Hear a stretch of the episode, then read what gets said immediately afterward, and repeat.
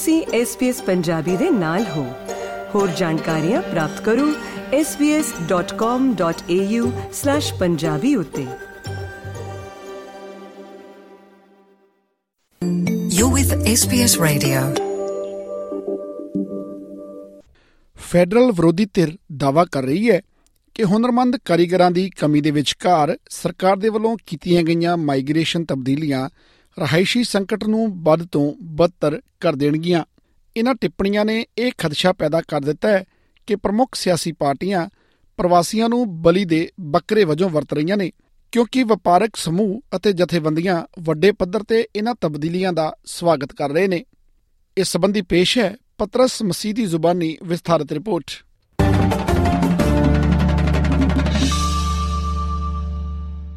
ਸਰਕਾਰ ਅਗਲੇ 2 ਸਾਲਾਂ ਦਰਮਿਆਨ ਕੌਮਾਂਤਰੀ ਵਿਦਿਆਰਥੀਆਂ ਦੀ ਗਿਣਤੀ ਘਟਾ ਕੇ ਅਤੇ ਹੁਨਰਮੰਦ ਕਾਮਿਆਂ ਨੂੰ ਹੋਰ ਆਕਰਸ਼ਿਤ ਕਰਕੇ ਸ਼ੁੱਧ ਪ੍ਰਵਾਸ ਨੂੰ ਅੱਧਾ ਕਰਨ ਦੀ ਯੋਜਨਾ ਬਣਾ ਰਹੀ ਹੈ। ਪ੍ਰਵਾਸ ਨੀਤੀ ਵਿੱਚ ਕੀਤੀਆਂ ਤਬਦੀਲੀਆਂ ਦਾ ਮੁੱਖ ਕੇਂਦਰ ਹੈ ਸਕਿੱਲਸ ਇਨ ਡਿਮਾਂਡ ਵੀਜ਼ਾ ਇਸ ਤਹਿਤ 135000 ਡਾਲਰ ਤੋਂ ਵੱਧ ਤਨਖਾਹਾਂ ਵਾਲੀਆਂ ਨੌਕਰੀਆਂ ਦੇ ਲਈ ਅਪਲਾਈ ਕਰਨ ਵਾਲੇ ਕਾਮਿਆਂ ਦੇ ਵੀਜ਼ਾ ਪ੍ਰੋਸੈਸਿੰਗ ਸਮੇਂ ਨੂੰ ਸਿਰਫ 7 ਦਿਨ ਕਰ ਦਿੱਤਾ ਜਾਏਗਾ। ਪਰ ਮਾਹਰ ਹੁਨਰ ਮਾਰਗ ਦੇ ਵਜੋਂ ਜਾਣੇ ਜਾਂਦੇ ਇਸ ਮਾਪਦੰਡ ਦੇ ਵਿੱਚ ਕਾਰੀਗਰ ਮਸ਼ੀਨਰੀ ਆਪਰੇਟਰ ਅਤੇ ਮਜ਼ਦੂਰ ਨਹੀਂ ਆਉਣਗੇ ਇਸ ਦੀ ਬਜਾਏ ਉਹਨਾਂ ਨੂੰ ਵੀਜ਼ਾ ਪ੍ਰਕਿਰਿਆ ਦੇ ਹੌਲੀ ਸਮੇਂ ਵਾਲੇ ਜ਼ਰੂਰੀ ਕਰਮਚਾਰੀਆਂ ਦੇ ਲਈ ਇੱਕ ਵੱਖਰੀ ਧਾਰਾ ਅਧੀਨ ਦਾਖਲ ਕੀਤਾ ਜਾਵੇਗਾ ਵਿਰੋਧੀ ਧਿਰ ਦੇ ਨੇਤਾ ਪੀਟਰ ਡਟਨ ਦਾ ਆਖਣਾ ਹੈ ਕਿ ਇਹ ਸਹੀ ਨਹੀਂ ਹੈ Well, what, what sort of government at the time of a building crisis, when you can't get a tradie and you certainly can't afford one, what, what sort of government decides to close the door to tradies coming into Australia? Uh, It's completely the wrong decision, and it's going to have a negative impact on housing affordability, the complete opposite of what the government's promising. Master Builders Australia ਦੇ ਮੁਖੀ ਡੈਨਿਟਾ ਵਾਨ ਨੇ ਉਂਝ ਨਵੀਂ ਪ੍ਰਵਾਸ ਨੀਤੀ ਦਾ ਸਵਾਗਤ ਕੀਤਾ ਹੈ ਪਰ ਉਹ ਇਸ ਪੱਖ ਤੋਂ ਪਰੇਸ਼ਾਨ ਵੀ ਹੈ we're of the view that that was unnecessary, but willing to work with the government. Um, but it's disappointing as we get to look at more of the detail of the report, coupled with the minister's re- um, response to questions in her press conference yesterday, that we would have to prove there is a shortage. Well, I think we've already done that. Uh, that it's still going to be an uphill battle for us to meet the numbers that we say we need. ਸਰਕਾਰ ਦਾ ਟੀਚਾ ਸਾਲ 2025 ਤੱਕ ਸ਼ੁੱਧ ਪ੍ਰਵਾਸ ਭਾਵ ਪ੍ਰਵਾਸੀਆਂ ਦੀ ਨਵੀਂ ਆਮਦ ਤੇ ਜਾਣ ਵਾਲੇ ਲੋਕਾਂ ਦੀ ਗਿਣਤੀ ਨੂੰ ਪਿਛਲੇ ਬਰੇ 5 ਲੱਖ 10 ਹਜ਼ਾਰ ਤੋਂ ਘਟਾ ਕੇ 2.5 ਲੱਖ ਕਰਨਾ ਹੈ ਪਰ ਵਿਰੋਧੀ ਧਿਰ ਦੇ ਨੇਤਾ ਪੀਟਰ ਡਟਨ ਮੁਤਾਬਕ ਸਮੁੱਚੇ ਪ੍ਰਵਾਸ ਤੇ ਧਿਆਨ ਕੇਂਦਰਿਤ ਕਰਨ ਦੀ ਲੋੜ ਹੈ ਦੂਜੇ ਪਾਸੇ ਗ੍ਰੀਨਸ ਲੀਡਰ ਐਡਮ ਬੈਂਡਟ ਨੇ ਦੋਸ਼ ਲਗਾਇਆ ਹੈ ਕਿ ਸ਼੍ਰੀ ਡਟਨ ਪ੍ਰਵਾਸੀਆਂ ਬਾਰੇ ਸਰਕਾਰ ਦੇ ਗੱਠਜੋੜ ਅੱਗੇ ਚੁੱਕਣ ਸੰਬੰਧੀ ਗਲਤ ਬਿਆਨਬਾਜ਼ੀ ਕਰ ਰਹੇ ਨੇ Migration hasn't caused Labor's housing crisis. It's Labor backing unlimited rent rises, unlimited interest rate rises, and not building enough public and affordable housing. That's what's got us into the housing crisis that we're in. But now, Labor has joined the Liberals in blaming migration for the housing crisis. Stop trying to out tough Peter Dutton because there's nothing he won't do.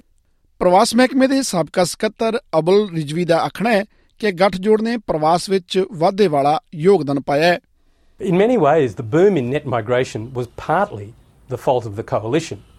The coalition government in uh, early 2022 introduced a whole range of measures to put the, f- uh, put the foot to the floor on immigration, and as a result, immigration numbers, particularly students and working holiday makers, boomed very quickly. ਮਾਸੀਮੋ ਕਾਲੋਸੀ ਜੋ ਕਿ ਇੱਕ chef ਹੈ ਉਹ 2016 ਦੇ ਵਿੱਚ Italy ਤੋਂ working holiday visa ਦੇ ਰਾਹੀਂ ਆਸਟ੍ਰੇਲੀਆ ਦੇ ਵਿੱਚ ਆਇਆ ਸੀ ਉਹ ਕੈਫੇ ਵਿੱਚ ਕੰਮ ਕਰਦਾ ਸੀ ਜਿੱਥੇ ਉਸ ਨੂੰ ਨਕਦ ਉਜਰਤ ਅਤੇ ਘੱਟ ਤਨਖਾਹ ਦਿੱਤੀ ਜਾਂਦੀ ਸੀ ਇੱਕ ਰੈਸਟੋਰੈਂਟ ਵਿੱਚ ਜਾਣ ਤੋਂ ਪਹਿਲਾਂ ਜਿੱਥੇ ਉਸਨੇ ਬਿਨਾਂ ਤਨਖਾਹ ਦੇ ਓਵਰਟਾਈਮ ਕੰਮ ਕੀਤਾ ਸੀ ਉਸ ਨੂੰ ਸੇਵਾ ਮੁਕਤੀ ਫੰਡ ਵੀ ਨਹੀਂ ਸੀ ਮਿਲਦਾ। ਉਸ ਦਾ ਕਹਿਣਾ ਹੈ ਕਿ ਪ੍ਰੌਣਚਾਰੀ ਉਦਯੋਗ ਦੇ ਵਿੱਚ ਅਸਥਾਈ ਵੀਜ਼ਿਆਂ ਤੇ ਆਏ ਕਾਮਿਆਂ ਦਾ ਸ਼ੋਸ਼ਣ ਹੁੰਦਾ ਹੈ। ਜਦਕਿ ਮਾਈਗ੍ਰੇਸ਼ਨ ਯੋਜਨਾ ਦਾ ਮੁੱਖ ਉਦੇਸ਼ ਕੱਚੇ ਕਾਮਿਆਂ ਦੇ ਲਈ ਮਾਲਕਾਂ ਨੂੰ ਬਦਲਣ ਦੇ ਨਿਯਮ ਆਸਾਨ ਬਣਾ ਕੇ ਸ਼ੋਸ਼ਣ ਨੂੰ ਰੋਕਣਾ ਹੈ, ਮਿਸਟਰ ਕੈਲੋਸੀ ਦਾ ਮੰਨਣਾ ਹੈ ਕਿ ਨਵੀਂ ਰਣਨੀਤੀ ਇਹਨਾਂ ਕਾਮਿਆਂ ਦੀ ਲੋੜੀਂਦੀ ਸੁਰੱਖਿਆ ਨਹੀਂ ਕਰਦੀ। Even after the, the, the latest announcement of uh, from yesterday, uh, Australian migration system is not a migration system that aim for people to stay here permanently.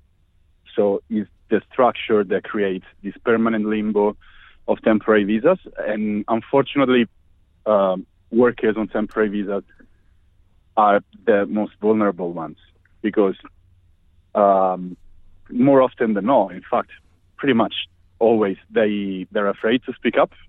ਜ਼ਿਕਰਯੋਗ ਹੈ ਕਿ ਸਰਕਾਰ ਸਿੱਖਿਆ ਪ੍ਰਦਾਤਾਵਾਂ ਅਤੇ ਅੰਤਰਰਾਸ਼ਟਰੀ ਵਿਦਿਆਰਥੀਆਂ ਤੇ ਵੀ ਸਖਤ ਕਦਮ ਚੁੱਕਣ ਦੀ ਯੋਜਨਾ ਬਣਾ ਰਹੀ ਹੈ। ਅਜਿਹੇ ਵਿਦਿਆਰਥੀ ਜਿਨ੍ਹਾਂ ਦੀ ਅੰਗਰੇਜ਼ੀ ਵਿੱਚ ਮੁਹਾਰਤ ਨਹੀਂ ਹੈ ਅਤੇ ਜੋ ਆਪਣੀ ਪੜ੍ਹਾਈ ਬਾਰੇ ਸੱਚੇ ਨਹੀਂ ਹਨ। ਜੇਕਰ ਸ਼ੁੱਧ ਪ੍ਰਵਾਸ ਵਿੱਚ ਵਾਧਾ ਜਾਰੀ ਰਿਹਾ ਤਾਂ ਇਸ ਵਿੱਚ ਕੋਈ ਸ਼ੱਕ ਨਹੀਂ ਹੈ ਕਿ ਅੰਤਰਰਾਸ਼ਟਰੀ ਵਿਦਿਆਰਥੀ ਸਥਾਨਾਂ ਦੀ ਹੱਦ ਤੈਅ ਕਰ ਦਿੱਤੀ ਜਾਏਗੀ।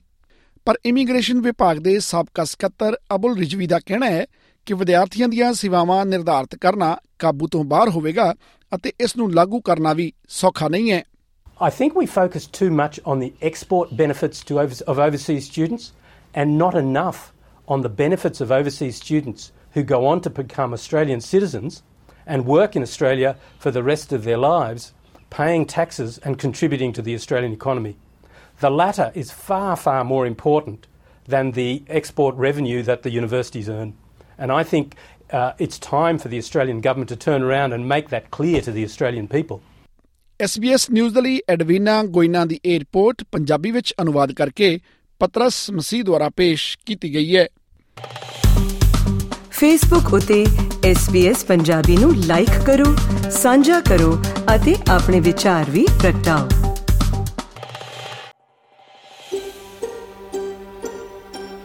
ਕੀ ਤੁਸੀਂ ਇਸ ਤਰ੍ਹਾਂ ਦੀਆਂ ਹੋਰ ਪੇਸ਼ਕਾਰੀਆਂ ਸੁਣਨਾ ਪਸੰਦ ਕਰੋਗੇ? Apple Podcast, Google Podcast, Spotify ਜਾਂ ਜਿੱਥੋਂ ਵੀ ਤੁਸੀਂ ਆਪਣੇ ਪੋਡਕਾਸਟ ਸੁਣਦੇ ਹੋ।